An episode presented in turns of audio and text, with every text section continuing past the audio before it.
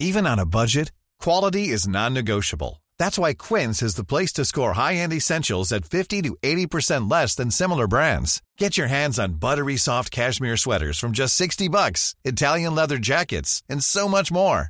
And the best part about Quince, they exclusively partner with factories committed to safe, ethical, and responsible manufacturing. Elevate your style without the elevated price tag with Quince. Go to quince.com slash upgrade for free shipping and 365-day returns.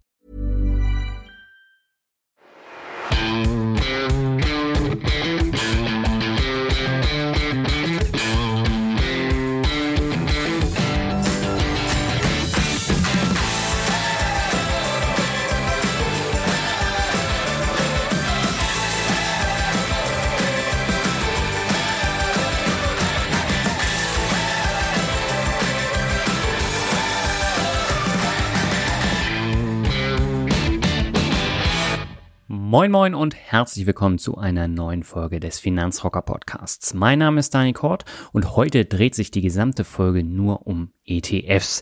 Ich habe heute Arne Scheel von der Commerzbank bzw. von Comstage zu Gast und er erklärt unter anderem, wie man ein ETF zusammenbaut, worauf man achten muss, was ist der Creation und Redemption Prozess. Wir sprechen über die Umstellung der Comstage ETFs und natürlich mein neues Lieblingsthema MIFID 2 ist auch mit dabei. Du kannst dich also auf viele Insights von einem absoluten ETF-Experten freuen. Und ich finde, das Interview ist wirklich mal was anderes geworden, weil diese Einblicke hat man sonst nur sehr selten. Präsentiert wird dir diese Folge wieder einmal vom Extra Magazin. Das Extra Magazin erscheint zehnmal pro Jahr und ist das führende Informationsmedium zum Thema ETFs. Darüber hinaus wird im Magazin über Robo-Advisors, Altersvorsorge, unterschiedliche Indizes und mehr berichtet. Ich lese das Extra-Magazin jetzt seit zwei Jahren, jeden Monat und hole mir hier viele Anregungen für meinen Blog und die beiden Podcasts. Von ausführlichen ETF-Tests über Interviews mit Experten wie Dr. Gerd Kommer bis hin zu tiefergehenden Reportagen bekommst du mit dem Extra-Magazin eine bunte Mischung geboten. Wenn auch du das Extra-Magazin einmal testen möchtest, kannst du dir als Finanzrocker Podcast-Hörer ein 6-Monats-Abo der Printausgabe zum halben Preis holen. Statt 30 Euro zahlst du nur 15 Euro. Geh einfach auf www.finanzrocker.net slash Extra-Magazin und probiere es doch mal aus. Und wir gehen jetzt ab zum Interview. Auf geht's!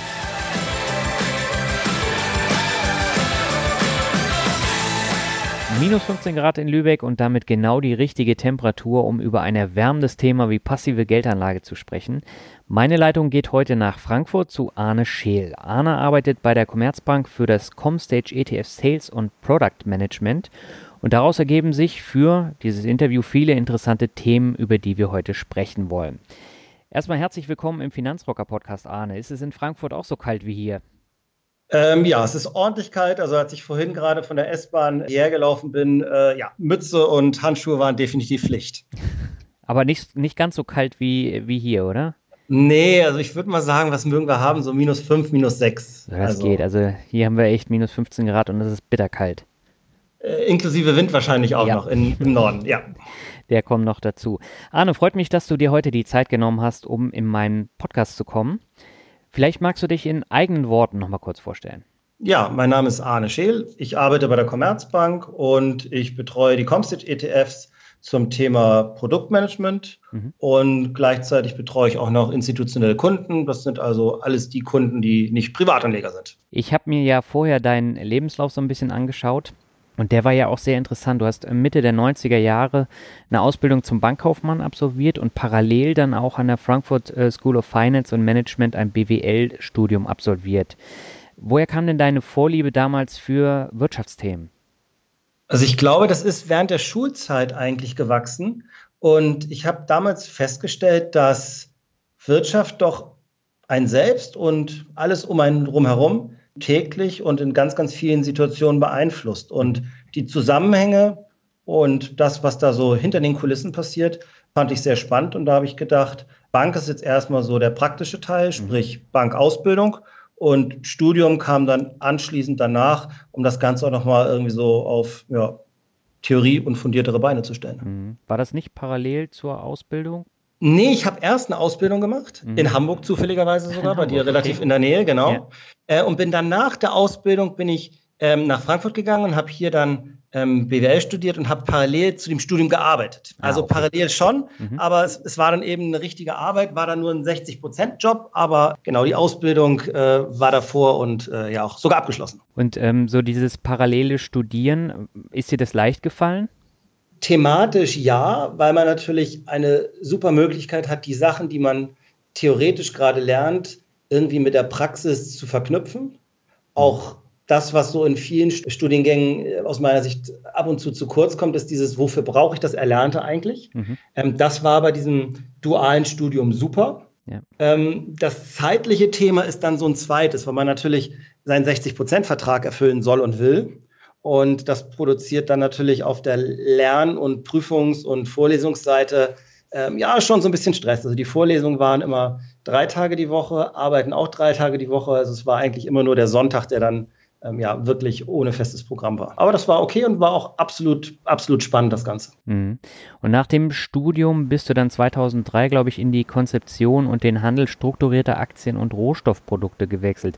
Was kann ich mir denn genau darunter vorstellen? Zertifikate, Optionsscheine. Mhm. Allerdings weniger die, die spekulativen Produkte, sondern ich würde mal sagen zu 95 Prozent die Anlageprodukte. Mhm. Also Bonuszertifikate, Diskontzertifikate, sowas, was man im Moment unter Express-Zertifikaten kennt, Autocallables, ähm, sowas berechnen, konzipieren, ähm, ja, und dann auch hinstellen und ja, vertreiben, ähm, schlussendlich dann zum Schluss. Mhm. Waren da auch Fonds mit dabei? Ähm, ganz zum Schluss ja. Wir haben 2007, 2008 angefangen, Comstage aufzubauen. Mhm. Da ging es dann ein bisschen mit Fonds los, aber das war zu der Zeit für mich eher noch so eine Randbeschäftigung. Das heißt, äh, du hast eben ja schon gesagt, 2007, 2008 war das. Also genau in der Wirtschaftskrise habt ihr dann praktisch angefangen, Comstage aufzubauen, oder?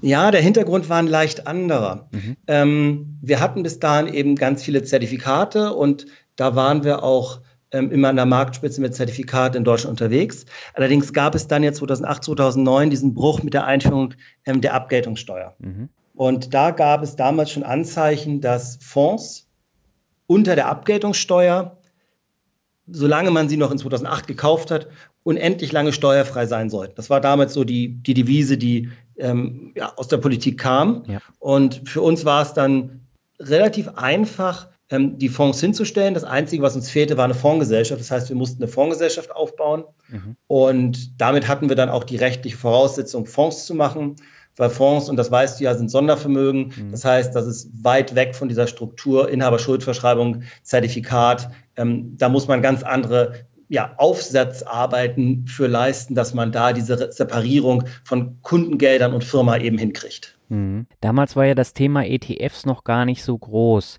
Wann hat es denn auch für Comstage angefangen, interessant zu werden als Markt? Ja, du hast recht, das, das Thema ETFs ähm, wächst, wächst ständig. Mhm. Es hat angefangen hauptsächlich mit institutionellen Kunden ja. und die Privatkunden sind in den letzten, ich würde mal sagen, drei, vier Jahren verstärkt dazugekommen. Mhm. Aber es war damals auch schon ein Thema, weil es gab natürlich aktiv gemanagte Fonds, es gab Zertifikate, es gibt in, in Deutschland seit, seit 2000, wenn ich, wenn ich richtig liege, ETFs und das Thema wuchs und ja, wir wollten mit dabei sein, weil wir auch natürlich bis auf den, die Fondshülle damals alle Voraussetzungen dafür auch schon hatten. Das heißt, am Anfang ging es eher in Richtung institutionelle Anleger, dann hat sich das so ein bisschen gewandelt, auch durch das Buch von Dr. Gerd Kommer, der ja einen großen Teil dazu beigetragen hat, dass das Thema hier so auf dem ähm, Schirm landete. Wahrscheinlich aber auch erst äh, bei der dritten Auflage, wie er mir erzählt hat. Das heißt, äh, so den richtigen Privatanlegerbereich, den habt ihr dann tatsächlich erst ab 2012, 2013 so wirklich abgedeckt, oder? Naja, es, es waren also auch schon 2008, als wir angefangen haben, ähm, sehr, sehr viele Privatanleger an Bord. Und mhm. auch wenn man jetzt mal so bei Börsentagen oder sowas mal ins Publikum fragt, ähm, wer noch Altfondsanteile aus der Zeit von vor 2009 besitzt, mhm. da ähm, recken sich immer erstaunlich viele Hände noch nach oben. Woher kommt es im Moment? Ich würde sagen, Stiftung Finanztest als eine sehr, sehr unabhängige Institution, mhm. aber auch natürlich die Presse und Bücher, du nanntest gerade eben Herrn Kommer, mhm. haben natürlich ähm, zu diesem gesamten Trend beigetragen. Und was man natürlich auch sagen muss, ist, ETFs ist natürlich auch ein Thema, was, was aus den USA nach Europa, nach Deutschland rübergeschwappt ist. Und da ist das Thema ETFs natürlich schon, schon seit äh, viel längerer Zeit ähm, auch von Privatanlegern in der, in der langfristigen Altersvorsorge unterwegs. Mhm. Du bist jetzt heute Betreuer institutioneller Kunden im Asset Management bei Comstage. Was machst du denn genau? Was kann ich mir darunter vorstellen? Das ist ein Teil meines Jobs. Mhm, okay. ähm, der andere Teil ist Produktmanagement. Mhm. Fangen wir damit vielleicht an, weil es im Moment der überwiegende ist. Das ist Auflegen von neuen Fonds, Verändern von bestehenden Fonds, Anpassung auf regulatorische, auf steuerliche Veränderungen und ganz zur Not auch mal Schließen eines Fonds, wenn der Fonds eine gewisse Zeit lang einfach nicht das Volumen eingesammelt hat, was man braucht, um wirtschaftlich einen Fonds laufen zu lassen. Mhm. Ähm, der zweite Teil, nanntest du gerade Betreuung institutionelle Kunden, das ist mit Versicherungen, Dachfondsmanagern, Vermögensverwaltern, Pensionskassen, mit diesen Kundentypen sich zu unterhalten, denen die Fragen zu beantworten, denen die Produkte vorzustellen. Im weitesten Sinne ein sehr spezialisierter Bankberater, eben nur für Fonds und nur für eine, also nur für ETFs und dann nur für eine spezielle Kundengruppe. Mhm. Das heißt, wenn ich dich jetzt richtig verstanden habe, dann baust du die ETFs auch zusammen. Äh, ja, das ist ein Teil meines Jobs. Also wie man so einen neuen ETF hinstellt, von der Idee ähm, dann bis zum Listing, alles, was so dazwischen gehört, ähm, von irgendwie sich mit den Indexanbietern zu unterhalten, sich anzugucken, kann man überhaupt auf das Thema einen ETF auflegen, ähm, wie ist die Handelbarkeit, einmal so die komplette Wertschöpfungskette, ja, genau. Und wie gehst du da vor, wenn du jetzt sagst, ein bestimmtes Thema ist jetzt im Markt äh, und ganz interessant und äh, ihr möchtet jetzt sowas abbilden und dann eben auch als Produkt auf den Markt bringen? Wie geht ihr da vor? Also A muss es ein Thema sein, was aus unserer Sicht langfristig da ist. Also das ist schon mal ganz, ganz wichtig. ETFs sind Langfristprodukte. Ja. Und wenn du jetzt heute ein Thema hast, was irgendwie mal gefühlt mal so für so einen Monat oder zwei, drei äh, Monate oder auch vielleicht ein Jahr gehypt ist, ähm, dann tun wir uns sehr, sehr schwer darauf, einen ETF aufzulegen, mhm. weil der ETF, der soll, der soll bis in die Unendlichkeit halten. Ja. Und besonders bei so Spartenthemen, bei so Nischenthemen ist es sehr schwer, das wirklich für die Unendlichkeit zu glauben. Also nehmen wir mal so ein Thema, ich weiß nicht, ob du dich daran erinnern kannst, das ist ein paar Jährchen her, seltene Erden, war super mhm. gehyptes Thema. Ja. Ähm, gab es laute Rufe, dass wir auch ein ETF drauf auflegen. Haben wir zum Glück nicht getan. Dieses Thema ist völlig in der Versenkung verschwunden. Mhm. Was, was ist unsere Produktphilosophie? Wir wollen die ETFs auflegen, die für eine seriöse, langfristige Geldanlage sinnvoll sind. Mhm und uns aber gleichzeitig auch nicht in irgendwelche Nischen ähm, zu verzetteln. Also nur weil jetzt äh, fünf Anleger nach Burma, Myanmar ETFs schreien, würden wir da nicht sofort losrennen und uns das angucken, mhm. weil es einfach für, für ein wirkliches sinnvolles Langfristinvestment aus meiner Sicht überhaupt nicht notwendig und sinnvoll ist. Mhm. Das erstmal so von der Produktidee. Ja. Ähm, die, die, der zweite Schritt ist dann, und der ist super, super wichtig, wie kann man überhaupt dieses Thema abbilden, und zwar in dem Fonds selbst. Mhm. Gibt es überhaupt ausreichend Aktien, die dieses Thema oder diesen Markt widerspiegeln? Sind diese Aktien oder auch Anleihen oder was auch immer es gerade sein mag, was man sich gerade anguckt, handelbar genug? Also mhm. kann man da auch Volumen drin handeln? Ich nehme gerne mal so, so, so Schwellenmärkte als Beispiel. Da ist es teilweise super einfach, mhm. einen Index zu berechnen, aber die Handelbarkeit die hinter diesem Index steht. Also wie viel Einzelaktien kannst du denn handeln und wie viel ähm, Volumen kannst du denn an einem Tag sozusagen in diese Aktien rein investieren, ist, ist eine ganz andere Frage. Mhm. Und die ist natürlich absolut relevant, wenn, wenn jetzt nicht ein Anleger nur 5.000 oder 10.000 Euro da rein investieren will, sondern wenn jemand auf die Idee kommt, vielleicht auch mal 5 oder 20 Millionen rein investieren zu wollen. Also Liquidität im zugrunde liegenden Wertpapieren, die in dem Index drin sind, ist ein ganz, ganz wichtiges Kriterium und viele Sachen scheitern daran auch schon. Mhm. Drittes Thema, was, was man natürlich auch beachten muss, ist Regulatorik. Fonds gleich ETFs. Was ich damit sagen will, Fonds und ETFs unterlegen der gleichen Regulatorik ähm, in der EU. Das heißt also, du musst auch gewisse Kriterien einhalten zum Thema Diversifizierung. Also sind ausreichend Papiere drin, ist das Risiko ausreichend gestreut. Mhm. Ähm, wenn du jetzt einen Index hast, es gibt zum Beispiel Indizes, die man äh, findet, da gibt es Portugal zum Beispiel einen Index, der hat vier Aktien drin. Das würde bei weitem nicht reichen, obwohl natürlich jeder technisch einfach mal einen Index auf diese vier Aktien berechnen kann. Ja. Ja, und dann muss man sich angucken natürlich auch noch, wie passt das Produkt in den Markt, ähm, für welche Kundengruppen ist es geeignet. Ähm, ja, das sind so die, die ersten Schritte und dann folgen natürlich noch einige andere. Mhm. Du hast ja gerade schon mal gesagt, ähm, dass sich die Produkte dann auch lohnen müssen. Das heißt, dass da auch eine bestimmte Anzahl an Geldern dann reinfließen muss. Ähm, wie ist denn deine Erfahrung? Wie viele setzen sich denn letztendlich durch, so prozentual? Was würdest du denn schätzen? Ho, sehr gute Frage. Also da kommt es natürlich darauf an, auf welchen Zeithorizont du das betrachtest. Mhm. Aus, aus meiner Sicht muss man einem Produkt seine drei Jahre Zeit geben. Mhm. Und deswegen hatte ich ja eben auch dieses Thema angesprochen, Trends und irgendwelche Nischensachen, die haben häufig gar keine drei Jahre Zeit. Mhm. Wie viele Produkte setzen sich durch? 95 Prozent, 90 Prozent, wenn man vorsichtig ist bei der Auflage. Mhm. Wenn du natürlich jedem Trend nachläufst, wird es weniger, aber das, das tun wir nicht. Mhm. Aber wenn ich das jetzt mal so sehe im Markt, also iShares hat ja unglaublich viele unterschiedliche Themen dann auch und äh, die haben so viele ETFs, äh, da kommt man gar nicht hinterher, wie viel die dann auf den Markt dann packen. Und ähm, da rentiert sich das ja, so wie ich das sehe auch. Ja, ich kann jetzt schlecht was zur Produktpolitik ähm, von, von meinen Mitbewerbern sagen, sagen aber äh, natürlich kann man Versuchsballons starten. Ja. Das tun wir auch. Ähm, manche gehen gut, manche gehen nicht gut. Das heißt also, dann nach einer gewissen Zeit hat sich eben nicht ausreichend Geld angesammelt. Mhm. Aber äh, das würden wir nicht im großen Stile tun, mhm. sondern das ist sehr vereinzelt. Wenn es zum Beispiel auch große Investoren gibt, die konkrete Nachfrage haben, dann kann man das mit denen sehr wohl und sehr gerne zusammen machen. Mhm. Ähm, jetzt einfach nur weil Kollegen oder ich irgendwie eine schöne Idee haben und ein Thema toll finden, deswegen jetzt einen Fonds aufzulegen. Dafür ist einfach der Auflageaufwand, sprich die Koordination auch mit den Aufsichtsbehörden, das Börsenlisting, die Indexvertragsverhandlungen, und alles weitere einfach zu aufwendig, als sich da mal aus Spaß mal, ähm, ja, mal schnell einen ETF hinzustellen. Mhm. Ja, wenn ich ähm, das jetzt so sehe, du hast eben die Handelbarkeit und äh, auch die, ja, praktisch die Erreichbarkeit der Aktien in den Märkten äh, angesprochen. Also wenn ich jetzt sowas nehme wie ein äh, Frontier Market ETF, da gab es, glaube ich, zwei bis vor anderthalb Jahren. Einen haben sie dann eingestampft, jetzt gibt es nur noch einen. Aber da hat man ja ein enormes Problem, äh, die ganzen Märkte dann noch abzubilden. Ne? Äh, ein perfektes Beispiel. Mhm. Ähm, auch wenn ich jetzt äh, nicht vor kurzem in Vietnam war, das ist zum Beispiel so ein Land, du hast Märkte, da gibt es ähm, Währungskontrollen, also du kannst als Ausländer nicht einfach rein investieren. Du hast Märkte, wo ähm, große Anteile der Aktiengesellschaften gar nicht frei handelbar sind. Also der Free Float, wie er sich nennt, mhm. ist, ist gar nicht da, sondern du hast irgendwelche kontrollierenden Aktionäre, mag es der Staat sein oder irgendwelche Großaktionäre. Mhm. All sowas muss man sich natürlich sehr genau angucken.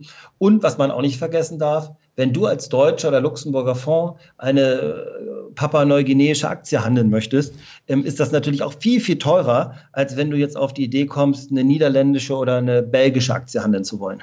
Ja, also ich habe das äh, gemerkt, als ich den Frontier Market ETF dann hatte, der war auch relativ teuer und der ist auch extrem geschwankt. Und äh, das ist natürlich für ähm, so ein passives Investment ja, auch eher suboptimal, würde ich sagen. Genau, also man muss sich genau angucken bei Auflage, wie sind denn die Bedingungen an dem Markt, den ich abbilden will. Ja.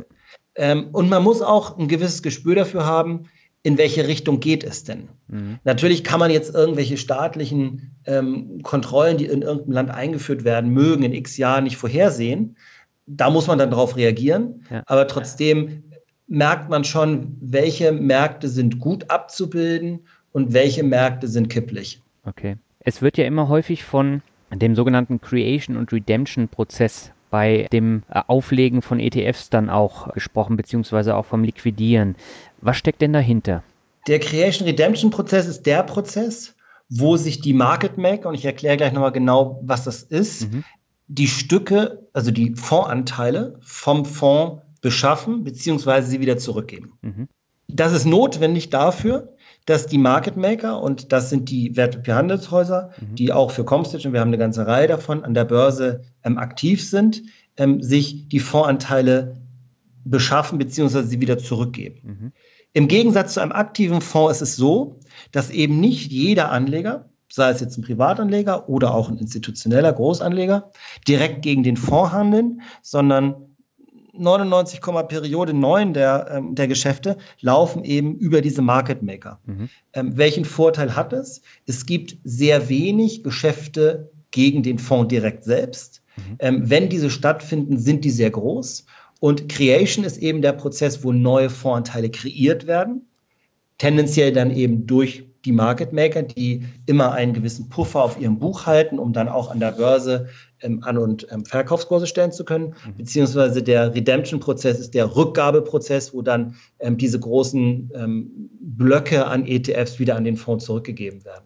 Mhm. Also wenn du dir anschaust bei so einem ETF, findest du da nicht einen täglichen Geldfluss, wo mal ein Anleger zehn Anteile ähm, sich irgendwie äh, beschaffen möchte und äh, 20 der andere wieder zurückgibt, sondern du wirst feststellen, dass es immer nur in großen Blöcken stattfindet mhm. und dann eben auch nicht so häufig. Und das ist auch ein Teil eben, wo sich die aktiven Fonds von den passiven Fonds stark unterscheiden. Aktive Fondsgesellschaften sind daraus ausgelegt, auch kleine ähm, Voluminas in diesem Creation Redemption Prozess äh, ja, bearbeiten zu können. Mhm. Ähm, ETF-Gesellschaften können das nicht und ähm, das ist natürlich auch ein ganz klares Thema ähm, der Kostenstruktur. Ja. Wenn, du, wenn du täglich in der Lage sein willst, mehrere tausend oder zehntausend Privatkundenorders zu bearbeiten, ähm, kostet das Geld ähm, und das muss irgendwo mit drin sein und bei so einem ETF ist es eben nicht mit drin. Mhm. Aber ähm, über diese Lösung des Börsenhandels und der Einschaltung von den Market Makern, die also an der Börse da aktiv sind, ja, ist das für den ETF sehr, sehr kostengünstig gelöst. Mhm. Okay. Jetzt haben wir uns ja auf dem Finanzbarcamp in Hamburg kennengelernt und ich war zuerst in, in einer Session von Sarah Zinnecker, die sozusagen erklärt hat, was ist denn tatsächlich ein ETF und du bist dann da ähm, eingestiegen in der zweiten Session und hast dann so die Feinheiten und die Unterschiede auch nochmal erläutert. Mal davon abgesehen, dass viele Leute eben gar nicht genau wussten, was überhaupt ein ETF ist, die Leute, die es wussten, die haben dann natürlich äh, Probleme damit gehabt, dass zum Beispiel swap-basierte ETFs problematisch sind. So, und jetzt hast du aber das äh, besonders anschaulich erläutert auf dem Finanzbarcamp, die Unterschiede bei physischen ETFs, also einmal der vollreplizierende und einmal der gesampelte und dann der swap-basierte ETF auf der anderen Seite. Und was bei mir hängen geblieben ist, so die swap-basierten ETFs, äh, die sind nicht wirklich riskanter oder risikoreicher als jetzt die physischen ETFs. Kannst du das vielleicht nochmal so ein bisschen erläutern, wo da die Unterschiede sind und warum äh, die Swapper nicht so schlimm sind? Ähm, ja, sehr gerne. Also die, die Swapper sind definitiv nicht schlimm. Ja. Was wir getan haben, ist, vielleicht erstmal äh, ausgehend von unserer Produktpalette, mhm. wir haben uns angeguckt, für welchen Index, also für welchen abzubildenden Markt, eignet sich welche Abbildungsmethode am besten. Ja. Und da sieht man dann auch schon relativ schnell, wo die Vor- und ähm, ja, wo die, wo die Vorteile von, von den jeweiligen Methoden sind. Mhm. Der, der physisch replizierende ETF ist tendenziell der ETF, wo die Anzahl der, der Aktien oder der Indexkomponenten, können ja auch Anleihen oder sonstige ähm, Wertpapiere sein, ähm, überschaubar ist. Überschaubar heißt irgendwie so bis in die 500, 600er Anzahl. Mhm. Ähm, alles, was darüber hinausgeht, würde bedeuten, dass man bei einem physischen ETF, wenn man den jetzt wirklich vollständig replizieren wollte, ähm, dass man dort eine, eine sehr, sehr große Anzahl von Aktien im Fondsvermögen halten müsste. Ja. Ähm, MSCI World ist immer so ein Paradebeispiel dafür. Wenn ich es jetzt auswendig weiß, 23 Länder, 1640 Aktien oder so um den Dreh rum. Mhm. Ähm, wenn du die alle in einem Fonds halten wolltest und bei jeder Dividendenzahlung dann ähm, diese eingehende Dividende richtig verbuchen wolltest, beziehungsweise bei Kapitalmaßnahmen, da, da bist du technisch einfach sehr, sehr schnell ähm, an deine Grenzen dran. Ähm, da, da, würde zum Beispiel bei einem so großen Index auch über viele Länder hinweg macht zum Beispiel ähm, die swap-basierte oder auch indirekt oder äh, synthetisch repliziert genannt ähm, Methode ähm, der Abbildung sehr, sehr viel Sinn. Mhm. Dazwischen gibt es dann noch die Methode, das nennt sich Sampling, die verwenden wir nicht, aber ähm, Mitbewerber von uns tun's. Mhm. Ähm, da kann man sich überlegen, wenn man einen komplexen Index hat und man den physisch abbilden möchte und erkennt, dass diese vollständige Abbildung wegen der Komplexität des Index, große Anzahl von Indexmitgliedern äh, zum Beispiel, ähm, zu stark ist, kann man sagen, ich reduziere meine Komplexität und mache ein Sample, also eine Auswahl mhm. und nehme statt der 1400 Aktien aus dem MSCI World vielleicht nur 800 rein. Ja. Ähm, habe dann natürlich aber nur eine Auswahl, werde damit eine Abweichung vom Index produzieren die kann gut oder schlecht laufen, aber immerhin habe ich die Komplexität meines Produktes ähm, und auch meiner, meiner Kosten dann, dann besser im Griff. Mhm.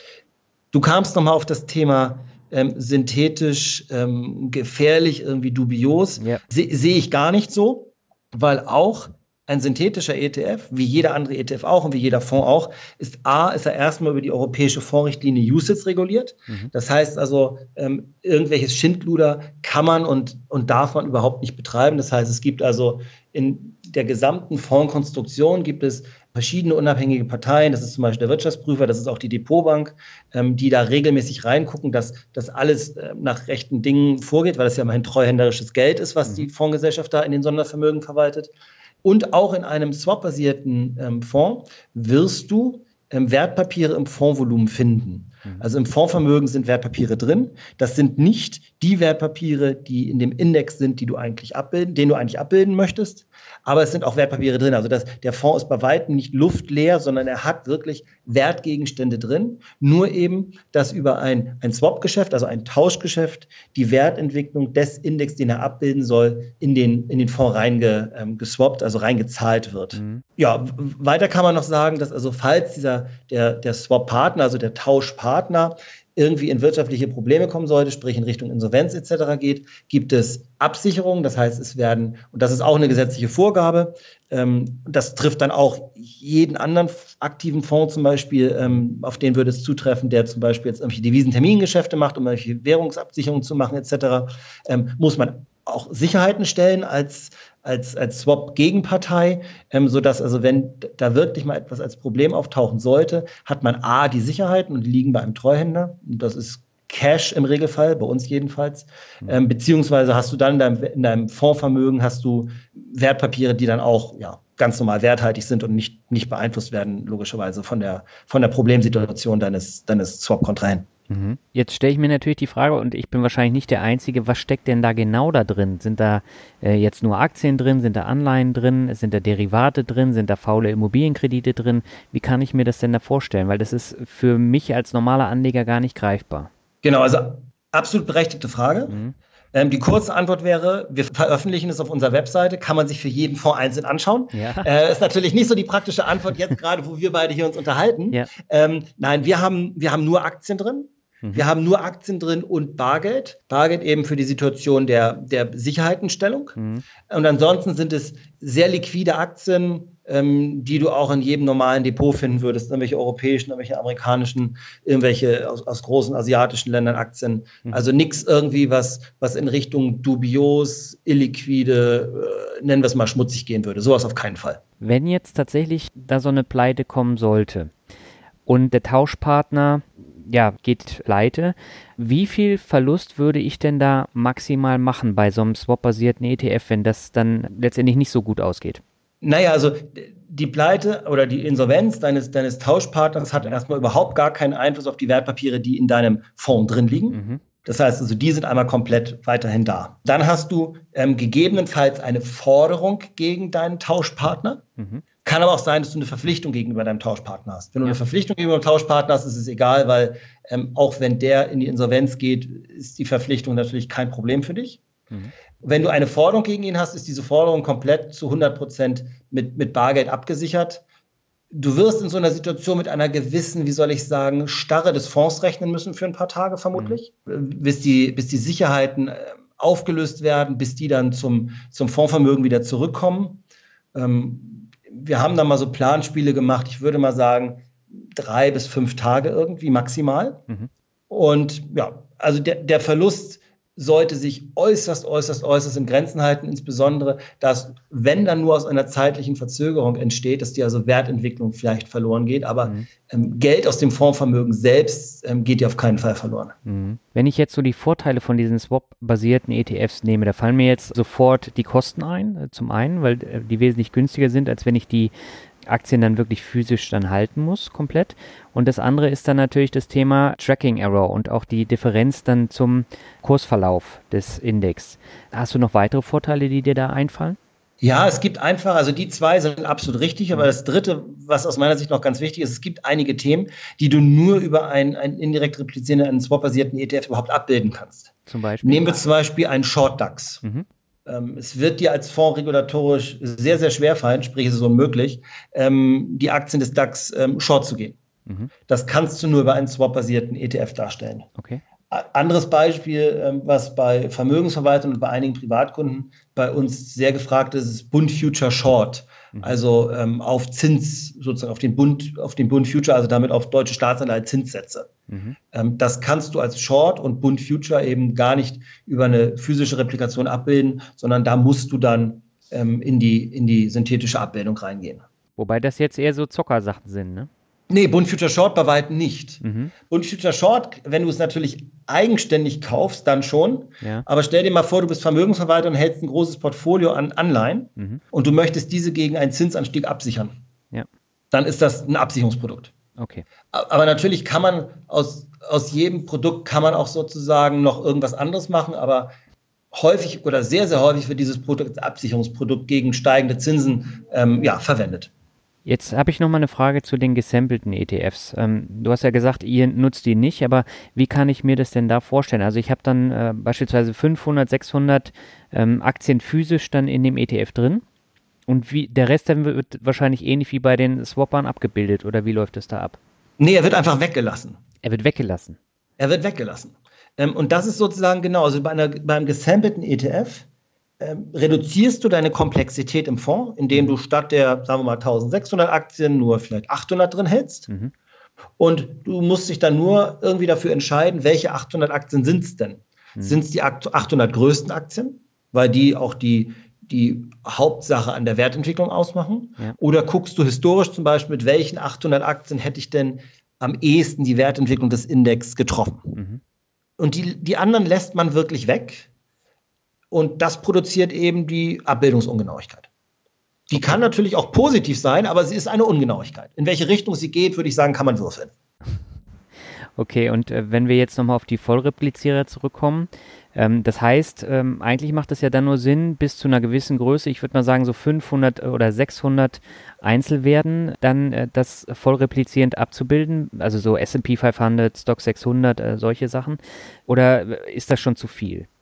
Ich würde sagen, die 500, 600 ist so die Schallgrenze. Mhm. Und das Ganze dann nochmal gepaart auch mit, mit Länder- und Währungskomplexität. Okay. Also wenn deine 600, Län 600 Aktien aus, aus sehr vielen verschiedenen und sehr exotischen Ländern mit irgendwelchen Währungsrestriktionen in der Handelbarkeit bestehen, mhm. ähm, dann wirst du die 600 Aktien sicherlich nicht ähm, als Vollreplizierer machen wollen, sondern dann würde man sich aus meiner Sicht ähm, für eine synthetische äh, Replikation entscheiden. Äh, wenn das jetzt irgendwie 600 Aktien aus dem Euroraum sind oder Stocks Europe 600, so, so ein üblicher Index, ja. ähm, dann, dann klappt das wunderbar. Okay, aber jetzt so bei Emerging Markets Sachen, da wird es ja dann schon wieder schwieriger. Absolut, genau richtig. Okay. Jetzt habt ihr ja in den vergangenen Wochen einige Umstellungen gehabt bei Comstage. Und es gab ganz viele Anschreiben an äh, Comstage ETF-Anleger. Also ich habe, glaube ich, auch zwei bekommen, weil ich über meine zwei Depots dann auch Comstage-Produkte bespare. Und von allen Seiten kamen dann Fragen, was heißt denn das jetzt? Was ändert sich denn konkret am 12.03.2018 äh, bei den ETFs von Comstage? Ja, genau. Also du, du hast einer wie ich auch. Also ich habe für meinen Sohn Sparpläne auch Post gekriegt, von mir selbst sozusagen, ja. äh, über die Depotbank, logischerweise. Ja, genau. Ähm, was ändert sich? Mhm. Das Wichtigste, was sich ändert, sind alle die Fonds, die im Moment noch thesaurierend sind, ja. werden auf ausschüttend umgestellt. Mhm. Das war relativ klar, glaube ich auch. Genau, das mhm. war der Brief, wo so eine lange Liste mit, mit, mit ISINs und WKNs ähm, als Tabelle beigefügt war. Mhm. Das Zweite ist, wir werden zukünftig in der Lage sein, auch Substanz auszuschütten aus den Fonds. Warum wollen wir das tun? Mhm. Weil wenn man einen ausschüttenden Fonds hat und wenn man das, was wir planen, immer so mindestens die Vorabpauschale nach dem neuen Investmentsteuergesetz ausschüttet, mhm. dann kann es eben sein, dass der Fonds gar nicht ausreichend Zuflüsse hatte. Mhm. Und wenn ein Fonds nicht ausreichend Zuflüsse hat, aber man trotzdem diese, diese Vorabpauschale mindestens ausschütten möchte, ähm, dann muss man natürlich an die Substanz rangehen. Und das durften wir bislang gemäß unserem aktuellen Prospekt nicht. Und das ist der, der erste Punkt, ähm, den wir ab 12.03. dann dürfen. Sprich, im Spätsommer diesen Jahres wird es dann die ersten Ausschüttungen geben. Und wenn es dann nicht genug ordentliche Erträge, so nennt sich das, in dem Fonds gab, dürfen wir mit dieser, mit dieser Prospektänderung jetzt auch ähm, die, ja, die Substanz angreifen. Mhm. Ist nichts Dramatisches oder Böses, sondern man muss es einfach nur regeln, ähm, dass, dieses, dies, dass dies möglich ist. Mhm. Die zweite Sache, die wir, die wir eingeführt haben für alle die, die swap-basiert sind, sprich synthetisch, mhm. ähm, haben wir im Herbst letzten Jahres eingeführt, dass wir das Swap-Geschäft nicht nur mit der Commerzbank machen, mhm. sondern dass wir das Swap-Geschäft regelmäßig ausschreiben. Und dann für uns von denen, die uns, von, von den Banken, die uns die Gebote ähm, geben, die wir natürlich vorher geprüft haben und die sind auch äh, durch, durch einen sehr aufwendigen Prozess gelaufen, bevor wir sie dann in diese Ausschreibung mit reingenommen haben. Mhm. Ähm, derjenige, der den besten Preis macht für, für, den, für den Swap, äh, bekommt den Zuschlag.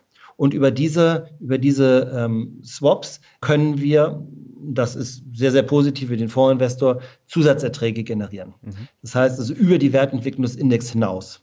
Und von dieser zusätzlichen Wertentwicklung, die über diesen sogenannten Multi-Counterparty-Swap, also mehr Parteien, also werden da eben angefragt.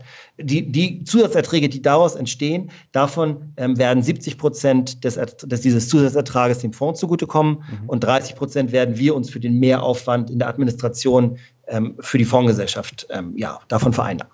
Werden die ETFs jetzt dadurch teurer? Sie werden eine bessere Performance kriegen. Okay. Also 70 Prozent dessen, was im Moment nicht da ist und was dazukommt, kriegt der Fonds. Mhm. Und 30 Prozent für den Mehraufwand bekommt die Fondsgesellschaft. Mhm. Das ist auch eine sehr übliche Aufteilung, 70-30 oder 60-40, was auch sehr, sehr viele aktive Fonds oder auch andere ETFs haben, zum Beispiel auch für das Thema Wertpapierleihe. Mhm. Ähm, das wäre nämlich der nächste Punkt, den, den du wahrscheinlich in deinem Schreiben gefunden hast. Wir, wir dürfen Wertpapierleihe machen bis zu 50 Prozent. Mhm.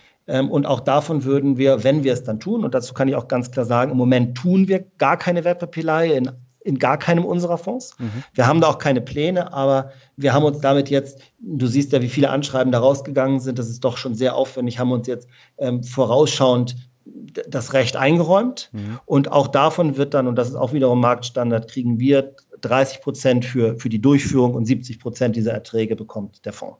Mhm. Wertpapierlei insgesamt ist ein Thema, mit dem man ähm, leichte Zusatzerträge für Fonds und nicht nur für ETFs, sondern auch für aktive Fonds generieren kann.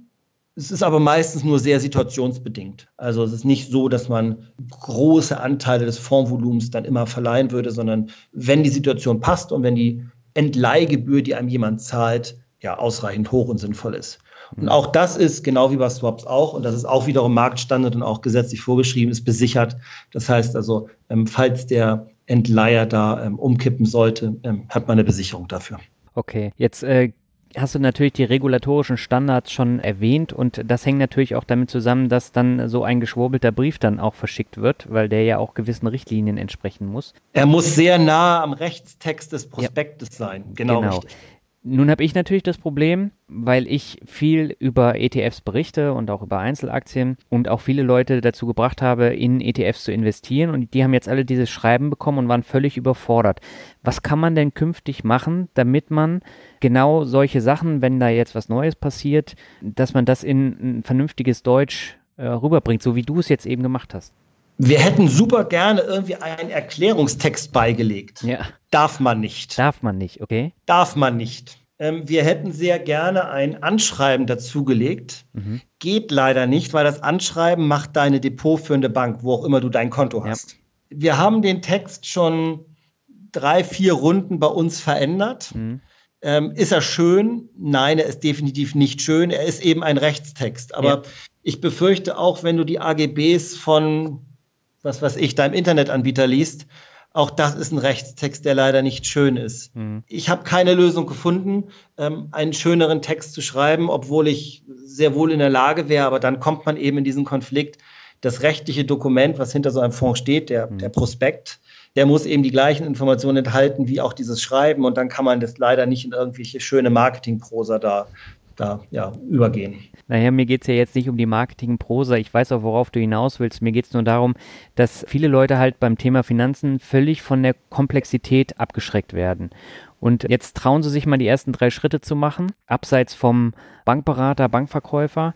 Und dann ähm, bekommen die halt solche Schreiben und äh, sind völlig überfordert. Und sie haben natürlich dann auch keinen, den sie fragen können, wenn sie dann so einen eigenen Sparplan über so einen Online-Depot-Anbieter abgeschlossen haben. Ja, ich gebe dir absolut recht. Ähm, so ein rechtliches Schreiben zu kriegen, ist, ist nicht schön. Mhm. Aber um es sozusagen ein klein bisschen besser zu machen, wir haben zum Schluss in dieses Schreiben auch reingeschrieben, wenn Sie Fragen haben, kommen Sie bei uns telefonisch oder per E-Mail durch. Mhm. Das Angebot nehmen Leute zum Glück wahr. die, die stellen sehr konkrete Fragen, sie okay. stellen allgemeine Fragen. Das tun, das tun unsere Investoren, das ist auch, auch absolut ihr Recht und das ist super. Tja, es ist ein rechtlicher Text. Da kann man auch, kommt man nicht drum rum. Es ist, ja, der rechtliche Text ist leider an sich nicht zu ändern. Ja. Aber das heißt dann äh, für die ganzen Hörerinnen und Hörer, die Fragen haben, vielleicht auch künftig, äh, da wäre die beste Möglichkeit tatsächlich dann anzurufen und zu fragen, was bedeutet dieser Absatz in diesem Schreiben. Gerne anrufen, kurze E-Mail schicken. Innerhalb von ein, zwei Tagen kriegt derjenige auf jeden Fall eine konkrete und persönliche Antwort. Super, ich glaube, damit ist vielen schon geholfen. Wir müssen einfach dann nur zum Telefonhörer greifen oder dann eben eine E-Mail schreiben. Ich glaube, das ist wichtig, darauf dann nochmal hinzuweisen. Ja, absolut. Und ich meine, genau diese Möglichkeit sollte man auch wahrnehmen, weil mhm. ähm, man will ja informiert sein über seine, über seine Anlage und über sein Geld. Ja. Ähm, und wenn da irgendwelche Fragezeichen auftauchen, ja, durchkommen. Ist die einfachste und, und beste Lösung aus meiner Sicht. Genau, jetzt habe ich mir ähm, auch in den vergangenen Monaten häufiger die Frage gestellt, warum ist denn so eine Umstellung von thesaurierend auf ausschüttend nötig? Warum habt ihr das gemacht? Eine sehr gute Frage. Warum, warum tun wir uns den Stress an und warum, warum machen wir überhaupt ja. den Aufwand?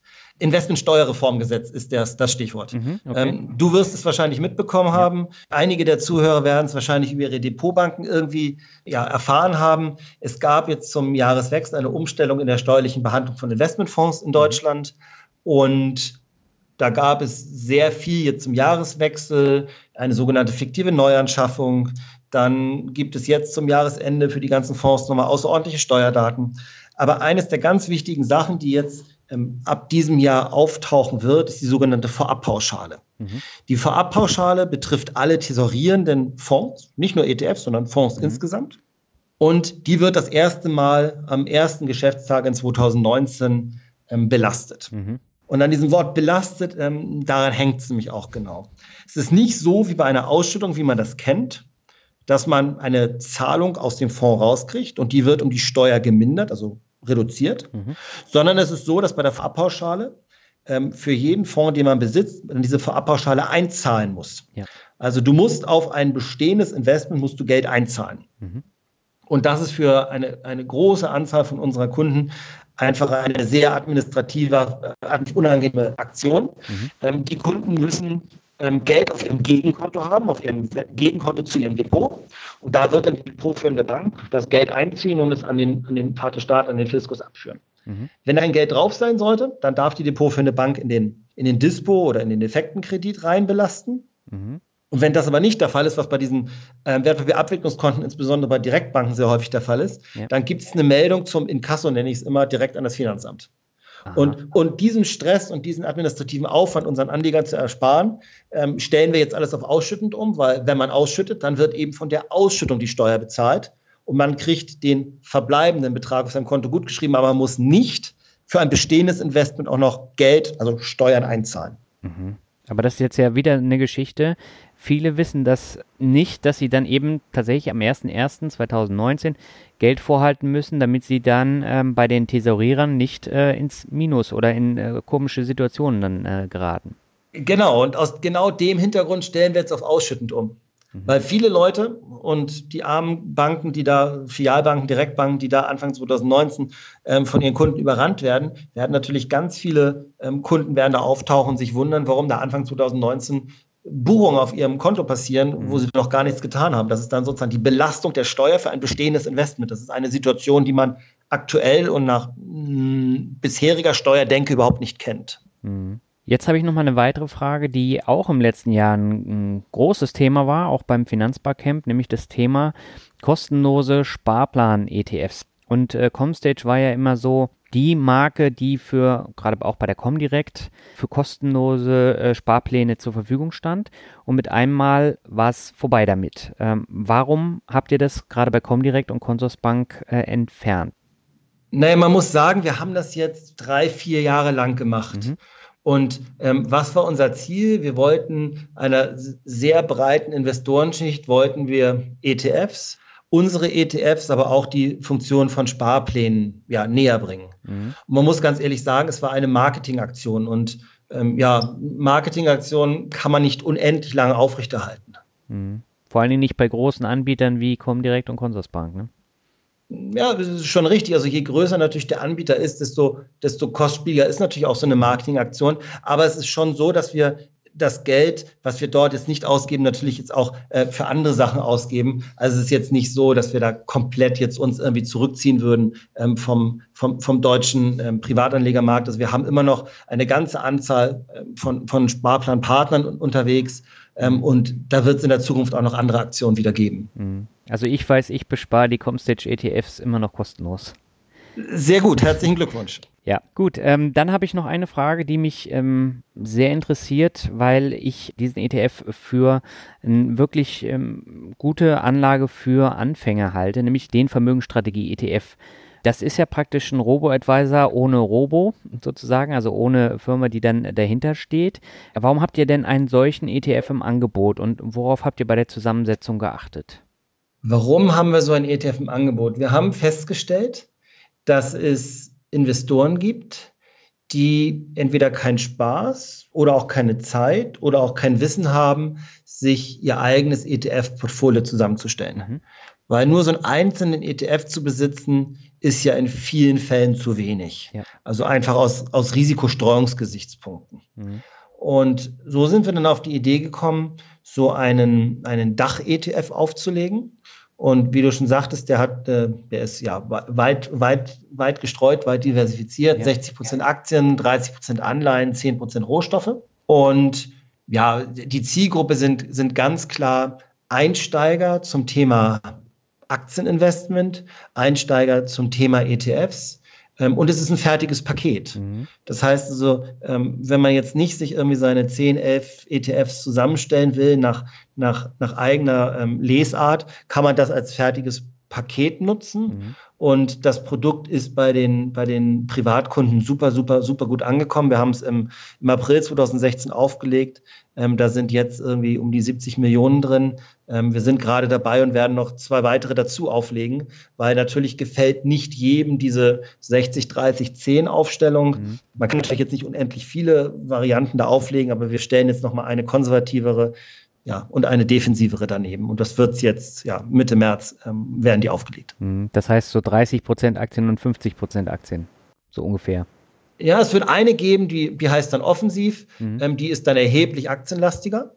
Und es wird eine geben, die ist defensiver. Ähm, da wird dann der Rohstoffteil zum Beispiel auch durch Gold ausgetauscht mhm. und der Anleiheteil ist höher und damit logischerweise wird der Aktienteil dann niedriger. Mhm. Ich habe jetzt äh, vor kurzem äh, Christine Laudenbach vom Arero-Team äh, zu Gast gehabt in meinem Podcast. Und das ist ja äh, praktisch ein ähnliches Produkt und auch von den Kosten her sehr, sehr ähnlich, ne? Ähm, ja, wenn ich, logischerweise gucke ich mir unsere Mitbewerberprodukte auch an. Wenn ich es richtig jetzt auswendig weiß, ist es ein bisschen Emerging Markets lastiger und ein bisschen rohstofflastiger, mhm. ähm, was, die, was die Kollegen da in Mannheim machen. Aber von der Sache her hast du absolut recht. Es ist ähm, Multi-Asset, wie sich es nennt, sprich über mehrere Assetklassen hinweg. Es ist sehr, sehr breit diversifiziert und ähm, genau, kostenmäßig sind, sind die Kollegen aus Mannheim, glaube ich, auch sehr in der Nähe bei uns. Wir sind jetzt knapp unter einem halben Prozent PA. Ähm, die sind, glaube ich, auch so in der Richtung unterwegs. Genau, ja.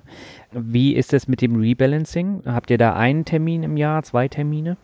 Ähm, wir haben das bei Auflage uns über, über 10, 15 Jahre zurück angeguckt. Wir haben uns damals für einmal im Jahr entschieden. Mhm. Immer im Frühjahr machen wir das, also steht jetzt bald an.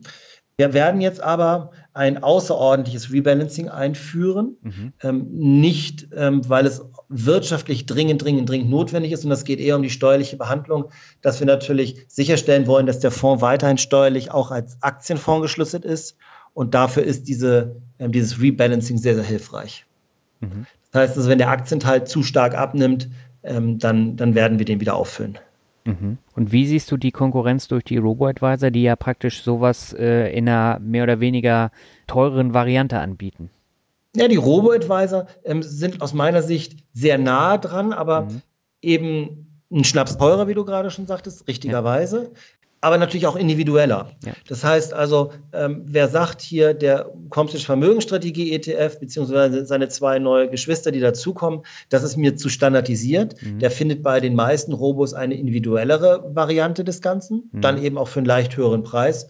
Ähm, ja, aber das ist von, von der Sache her ist es sehr, sehr ähnlich. Ähm, was man bei uns natürlich sagen muss, wir haben ganz, ganz klare Regeln, nach denen das Produkt ähm, agiert, sprich, wann es Balance, zu welchen Bedingungen es äh, wieder, wieder seine ähm, Gleichgewicht, äh, seine Gewichtung herstellt. Ähm, da gibt es also null Blackbox und es gibt auch niemanden, der da mal irgendwie nach Gutdünken eingreifen würde. Mhm.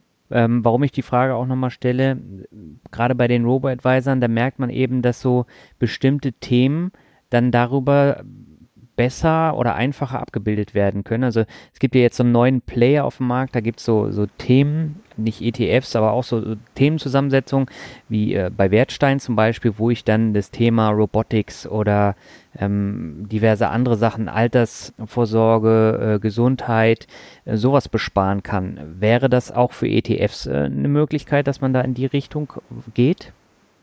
Ich glaube, da bist du jetzt gerade wieder bei dem Thema Themen-ETFs und genau. Trends angelangt. Ja.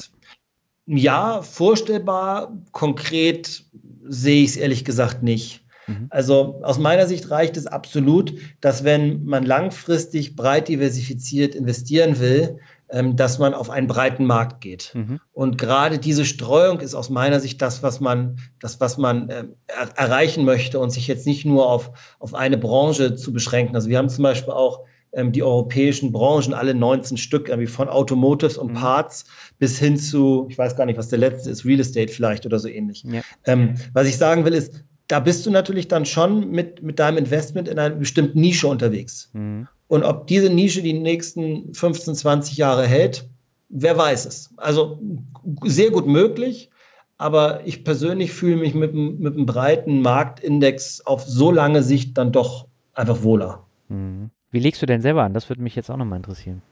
Naja, das mit dem Anlegen hat sich so ein bisschen erledigt, seit wir ein Haus gekauft haben. Ah, okay. Jetzt lege ich eher einen Kredit an. okay, das heißt, ähm, wie hast du dann vorher angelegt? Äh, auch äh, in ETFs? Ähm, ich, hat, ich hatte ETFs und ich hatte ähm, so ein paar Einzelaktien, wo ich glaubte, ähm, dass ich ein Gespür für die Firma habe. Okay. Aber das Gespür für die Firma ist natürlich sehr, sehr subjektiv. Also ja. nur weil man weiß, was die Firma tut, ähm, heißt es natürlich bei weitem noch nicht. Aber das habe ich mir sozusagen als, als Spaß am Investment ähm, ja, beibehalten. Okay, das heißt, du hältst dann aber eigentlich nicht so viel von aktiver Anlage in Einzelaktien. Ich habe nicht die Zeit und ich habe nicht den Überblick. Mhm. Und selbst wenn man jetzt irgendeine deutsche Aktiengesellschaft hat, die vielleicht sogar irgendwie nahe an einem dran ihren Firmensitz hat, finde ich, ist es sehr, sehr schwierig, da sinnvolle Informationen zu bekommen und diese dann auch irgendwie zu bewerten. Mhm. Ähm, dazu habe ich weder die Kapazitäten noch, wie gesagt, irgendwie die Zeit. Ähm, da ist dann so ein Index und eine breite Streuung doch erheblich einfacher. Mhm. Dabei äh, steckst du ja eigentlich auch im Thema äh, ziemlich drin oder du beschäftigst dich ja auch tagtäglich dann auch mit Einzelaktien und mit Indizes und allem, was dazugehört. Mit Indizes sehr stark, mit Einzelaktien so gut wie gar nicht. Okay, das spielt überhaupt keine Rolle dann. Naja, ich gucke mir die Einzelaktien an, wie sind sie handelbar mhm. und ähm, wie passen sie in den Index. Mhm. Aber ob die Aktie sich jetzt mit Thema A oder mit Thema B beschäftigt, oder ob die Aktie jetzt morgen eine Gewinnwarnung oder irgendwie den Durchbruch bei irgendeiner Entwicklung rausbringt. Hm. Ähm, MSCI World 1640 Aktien, Stocks Europe 600. Weißt du, bei der breiten Mischung kommt es dann auch gar nicht mehr auf diese letzte 600. Aktie an oder auch hm. nicht auf die 550. sondern es kommt einfach darauf an, dass man, dass man langfristig eine, eine für einen selbst passende Anlagestrategie wählt. Mhm. Jetzt hast du eben schon so ein bisschen von deinem Alltag erzählt. Der wird mich natürlich auch nochmal so ein bisschen interessieren. Ähm, wie oder woraus setzt sich denn dein Alltag in der Regel zusammen? Was sind denn so die häufigsten Tätigkeiten, die du als ETF-Bauer machen musst? Boah, das ist eine sehr schwierige Frage. ja, so Pi mal Daumen. Also das, das Problem ist, dass mein, oder nee, nicht das Problem, es ist eigentlich sehr positiv, dass mein Arbeitsplatz sehr abwechslungsreich ist. Mhm. Also von den Tätigkeiten. Das heißt also jetzt zu sagen, was ist die Tätigkeit, die ich am häufigsten tue? Vermutlich im, im Datensystem Bloomberg irgendetwas nachschauen, ähm, ob es jetzt eine Indexzusammensetzung ist, ob es eine ähm, Schlüsselung von einem unserer Fonds ist, Ähm, da bin ich sehr häufig dran unterwegs, aber der Grund, warum ich dran unterwegs bin in diesem Dateninformationssystem, ist mal ein komplett verschiedener. Mhm. Und wie viele Verhandlungen mit Kunden, mit institutionellen Kunden hast du äh, dann so in der Woche? Sind das viele oder eher wenige? Naja, also nicht, nicht jede Betreuung findet natürlich immer persönlich statt. Also morgen bin ich jetzt zum Beispiel einen Tag unterwegs. Mhm. Heute habe ich mich zum Mittagessen mit, mit Investoren getroffen, aber es ist jetzt nicht so, dass es immer, immer persönlich stattfinden muss. Ganz, ganz häufig passiert es einfach per E-Mail oder per Telefon. Mhm. Ähm, also persönliche Kontakte vielleicht fünf die Woche, mhm. aber E-Mail und Telefon natürlich ständig und dauernd. Mhm. Und das heißt, so das Thema Wirtschaft, weswegen du dann deine ähm, Banklehre auch gemacht hast und warum du das äh, dann auch studiert hast, ist nach wie vor noch ein äh, sehr interessanter und großer Faktor für dich in deinem Arbeitsleben. Äh, absolut. Auch wenn ich in der Bank arbeite, sehe ich allerdings kein Bargeld. Also alle mhm. Praktikanten, die bei uns sind und irgendwie nicht so aus einer Bankhintergrund kommen, stellen sich natürlich immer vor, man arbeitet in der Bank und man hätte mit Bargeld zu tun. Nein, das einzige Bargeld sind irgendwie die 10-Euro-Scheine in meinem Portemonnaie. Also es ist eben ein, ein, ein Büro und äh, wir haben natürlich jetzt auch keinen Kundenverkehr und wir haben keinen Schalter und wir haben weder US-Dollar noch Euros bei uns rumliegen. Ja. Aber das Interesse ist ja nach wie vor noch da. Und ähm, gehst du denn auch so ein bisschen mit, ähm, mit der Entwicklung der Bankenwelt und der Fintech-Szene äh, damit? Also zahlst du beispielsweise dann ähm, kontaktlos oder interessiert dich sowas gar nicht? Oh doch, also ähm, was man da so tun kann, äh, bin ich absolut dabei. Ich habe auch meine ersten Erfahrungen zum Thema Bitcoins gesammelt. Ähm, kontaktlos zahlen, würde ich mal sagen, ist, ist einfach nur ein praktischer Standard, ja. den ich sehr gerne nutze, logischerweise. Mhm.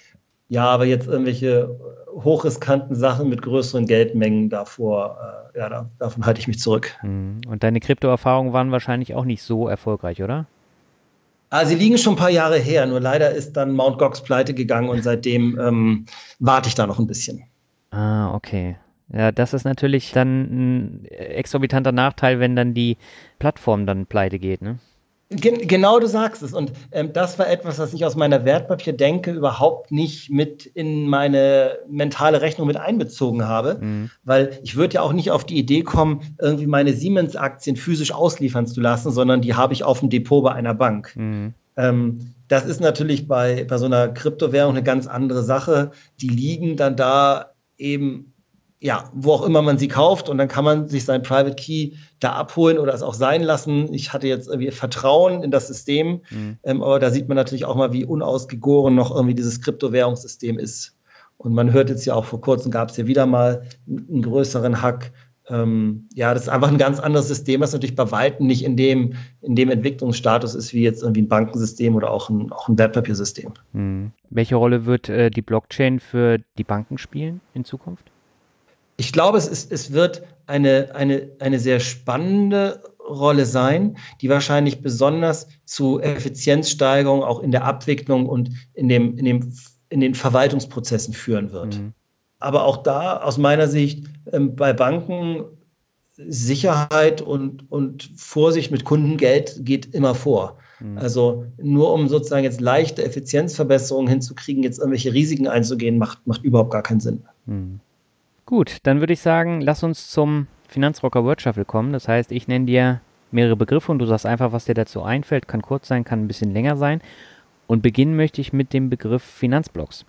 Finanzblocks, ähm, muss ich zugeben, sind bei mir erst in den letzten so ein, anderthalb Jahren wirklich auf dem Radar aufgetaucht. Vorher waren sie mir noch gar nicht so aufgefallen. Mhm. Und wodurch äh, bist du auf sie gestoßen?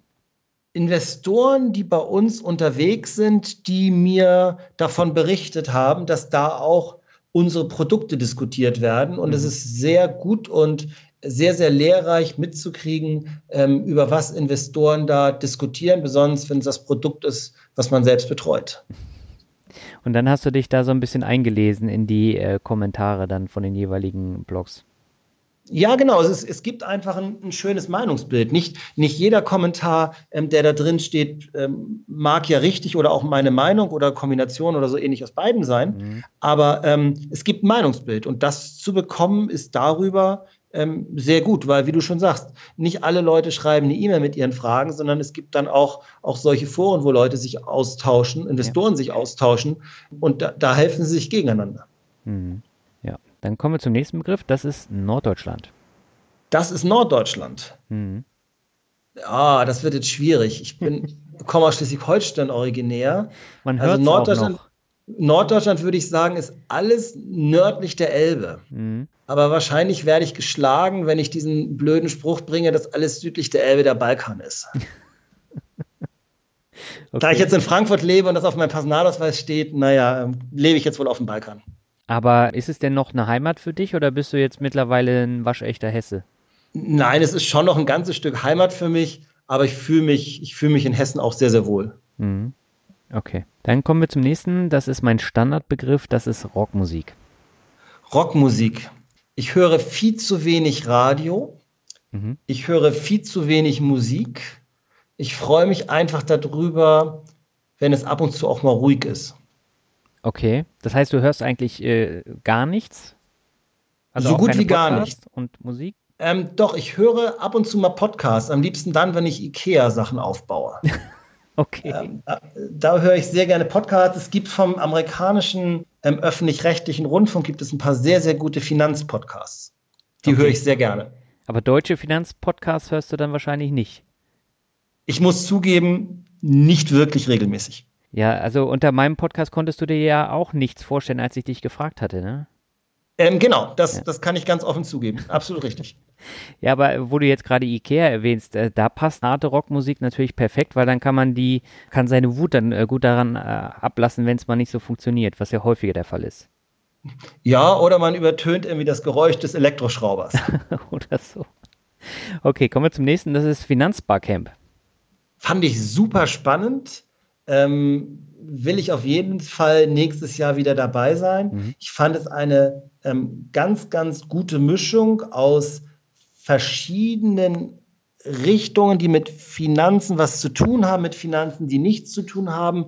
Eine, eine sehr, sehr gelungene Mischung aus Leuten, die Ahnung haben, Leuten, die ganz wenig Ahnung haben und ganz, ganz viele gemischte Themen auch. Und jeder hat mhm. irgendwelche Themen, wo er Ahnung hat und wo er keine hat. Ähm, fand ich super spannend. Äh, könnte man fast noch länger machen. Ähm, der eine Tag war sehr gut genutzte Zeit und ja. inhaltlich hat er mir sehr viel gebracht. Inwiefern? Einen Überblick zu kriegen, was es eigentlich alles so für Themen gibt, über die man sich zum Thema Finanzen ähm, austauschen kann. Mhm. Ähm, da waren ja auch so ein paar Themen dabei, die jetzt überhaupt nicht so in Richtung ähm, Bank oder gar Geldanlage gingen. Ähm, fand ich sehr spannend und das sind so Themen, die mir in meinem normalen Berufs- oder auch persönlichen Alltag eigentlich sonst nicht vorkommen. Ja, ich finde das Thema Finanzbarcamp super, super spannend und viele Leute haben aber Angst, dahin zu gehen, weil sie denken, äh, sie können da nichts zu beitragen oder sie verstehen nichts und dass da halt nur äh, so Fintech-Leute rumlaufen, was aber in, im letzten Jahr nicht der Fall war. Also da waren ganz, ganz viele Privatanleger und auch viel Austausch und ich war ja bisher auf jedem Finanzbarcamp und äh, die Entwicklung ist schon sehr, sehr gut. Ähm, ja, äh, also das, ich, ich war jetzt ja nur bei dem letzten. Mhm. Ähm, ich fand es auch sehr gut und auch, auch durch Fragen stellen kann man ja die Person, die die Frage gestellt kriegt, zum Nachdenken bringen. Ja. Also auch das ist ja schon mal eine sehr, sehr wertvolle Leistung. Mhm. Und da waren ja auch einige Experten, jetzt der Dominik von Just ETF war da, ähm, du warst da, dann diverse Blogger waren da und noch viele von, von der Comdirect zum Beispiel auch, die das ja organisiert haben. Und da kann man auch einen sehr, sehr guten Überblick dann bekommen über Banken, bestimmte Sachen wie ETFs, wie sind die zusammengestellt. Und äh, da habe ich zum Beispiel auch sehr, sehr viel mitgenommen, jetzt unter anderem aus deiner Session. Und es wird zum Beispiel auch viel ungezwungener geredet, als ja. wenn du jetzt auf irgendeiner höchst offiziellen Veranstaltung auf dem Podium sitzt. Ja das ist natürlich auch nochmal eine, eine angenehme Nebensituation, fand ich. Genau. Dann kommen wir zum nächsten, das ist Familie. Ähm, ja, äh, deswegen bin ich aus Frankfurt rausgezogen und wohne jetzt in so einem äh, netten Vorort. Mhm. Ähm, Grund war äh, mein Sohn und fünfter Stock Altbau, Frankfurter Innenstadt ist unpraktisch. Ähm, ja, mit Familie geht's weiter. Okay, dann lass uns gleich mal dabei bleiben und nehmen den Begriff Immobilien. Oh, ganz schwieriges Thema. Warum? Hast du schon mal versucht, eine Immobilie zu finden? Also ich finde, es ist einfach sehr schwierig, ein Preis-Leistungs-Gefühl zu entwickeln. Mhm. Und dann ist der Markt natürlich auch überhaupt nicht liquide, wie ich als, als Börsenmensch sagen würde. Okay. Also ähm, da wird nur sehr selten was gehandelt und die, die Kriterien des Objekts, was da gehandelt werden, sind sehr schwer greifbar. Mhm. Also mit der Lage kann man sich vielleicht noch irgendwelche Gedanken drüber machen. Im Rhein-Main-Gebiet ist der, der Fluglärm immer noch sehr entscheidend, aber ob die Wand jetzt irgendwie im Keller unten feucht ist oder nicht und mhm. was gerade der Zustand des Dachgebälks ist, da habe ich so als, als Non-Immobilienfachmann meine großen Probleme mit. Mhm. Und natürlich ist es auch genau das Gegenteil von Diversifikation. Ja, das ist ein Klumpenrisiko. Ähm, genau, man, man steckt sein gesamtes Geld plus noch einen Kredit, also das, was man irgendwie so als normaler, seriöser Anleger überhaupt nicht tun würde, mhm. ähm, auch noch irgendwie einen Effektenkredit aufzunehmen, steckt man alles in ein Klumpenrisiko rein. Mhm. Also aus Portfolio-Gedanken überhaupt keine schlaue Idee eigentlich. Aber letztendlich ist es ja eine Lifestyle-Entscheidung und wenn ich das selber machen möchte, dann soll ich es halt machen, aber ich muss mir halt auch der Konsequenzen bewusst sein. Ja, genau. Und natürlich sind im Moment die, die Häuserpreise hoch, was mhm. sicherlich auch eine Funktion aus, aus den niedrigen Zinsen ist. Und man muss natürlich auch bedenken, was ist denn ähm, zu dem Zeitpunkt, wo meine Zinsbindung ausläuft, was ist, wenn da die Zinsen wieder höher sind? Und die Wahrscheinlichkeit ist sehr hoch. Ähm, bin ich dann immer noch in der Lage oder ähm, muss ich das Haus dann aufgeben, weil die Anschlussfinanzierung dann überhaupt nicht mehr klappt. Also da muss man auch aufpassen, dass man jetzt nicht sich von den aktuell niedrigen Zinsen in irgendwelche sehr, sehr, sehr, sehr teuren ähm, Objekte blenden lässt, nur weil sie aktuell vielleicht gerade noch knapp machbar sind. Ja, das stimmt. Dann kommen wir mal zum Thema, was dir wahrscheinlich eher behagt oder auch nicht, je nachdem. MIFID 2 ist der nächste Begriff. Oh, ein Bürokratiemonster. Ja. Ähm, ja, wahnsinnig facettenreich. Ich bin gespannt, ob die Wertpapieraufsicht, die Regulatoren wirklich das jetzt erreicht haben, was sie erreichen wollen. Mhm. Aus meiner Sicht war es eigentlich oder ist es, ist es eigentlich das Ziel, eine Kostentransparenz beim Anleger zu erreichen, ähm, beziehungsweise zu verhindern, dass Kunden an Produkte rankommen, die für sie von der Risikoeinschätzung her nicht geeignet sind ich bin gespannt, ob dieser Regulatorik Mammutprozess da jetzt wirklich erfolgreich war. Hm. Ja, ich bin da auch sehr gespannt. Dann äh, nehmen wir jetzt zum Abschluss nochmal zwei Begriffe, die sind äh, nicht so düster wie MIFID 2. Und zwar äh, Reisen ist der nächste. Ähm, tue ich sehr gerne, habe ich äh, noch erheblich exzessiver gemacht, ähm, als wir noch keinen Nachwuchs hatten. Mhm mir fällt es wahrscheinlich schwer, die Länder zu zählen, ähm, in denen ich schon alle war. Also es dauert eine Weile. Das ist aber schon gut. Dann bist du ja ähm, sehr reiselustig unterwegs gewesen. Absolut. Und es dürfen auch gerne so exotischere Länder sein. Also mhm. es muss jetzt nicht nur irgendwie äh, Spanien und ähm, keine Ahnung, äh, Österreich sein. Okay, dann habe ich den letzten Begriff für dich, das ist Glück. Glück braucht man, unbedingt. Also äh, nur Fähigkeit und Willen reicht nicht. Glück äh, muss auch mit dabei sein. Alleine Glück reicht wahrscheinlich aber auch nicht. Nein, da gehört dann noch ein bisschen was dazu. Anne, ich danke dir herzlich für das äh, sehr interessante Interview. sehr gerne, vielen Dank. Und ich denke, die Hörer können eine Menge mitnehmen. Ja, würde mich freuen. Ja, das war das Interview mit Arne Scheel. Wie du gehört hast, waren da wirklich einige interessante Einblicke in das äh, ETF-Business und was da alles dahinter steht. Und ich hatte mit ihm ja schon auf dem Finanzbarcamp ausführlicher gesprochen, war in seiner Session und war damals schon ziemlich angetan von den Erklärungen, die er da gemacht hat. Und deswegen freue ich mich sehr, dass er in meinen Podcast gekommen ist. Zum Abschluss habe ich noch zwei Bewertungen für dich. Die erste stammt von Digital Dude und er schreibt, es ist soweit. Lieber Daniel, es ist soweit. Ich habe alle Folgen durchgehört. Jetzt kann ich voller Überzeugung fünf Sterne geben. Ich habe mittlerweile mein Auto verkleinert, einen Sparplan aufgesetzt, eine Online-Seite erstellt und in Mintos investiert. Vielen Dank für deine investierte Zeit. Mir hast du und der Visier sehr geholfen, um mich zu strukturieren.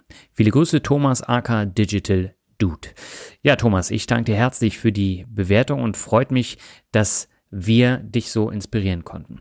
Und die nächste Bewertung und letzte für heute stammt von Corrado930 und er schreibt top, absolut interessant, gut geführte Interviews und immer abwechslungsreich. Ich freue mich auf jede Folge.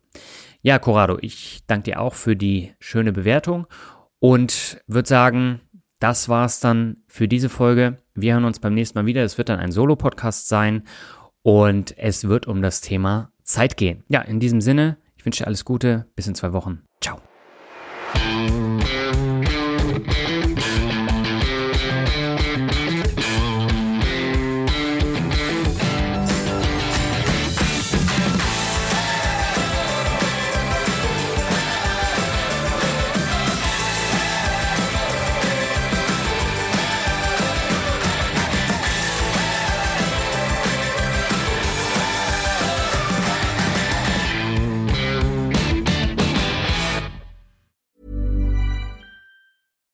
When we're on a budget, we still deserve nice things.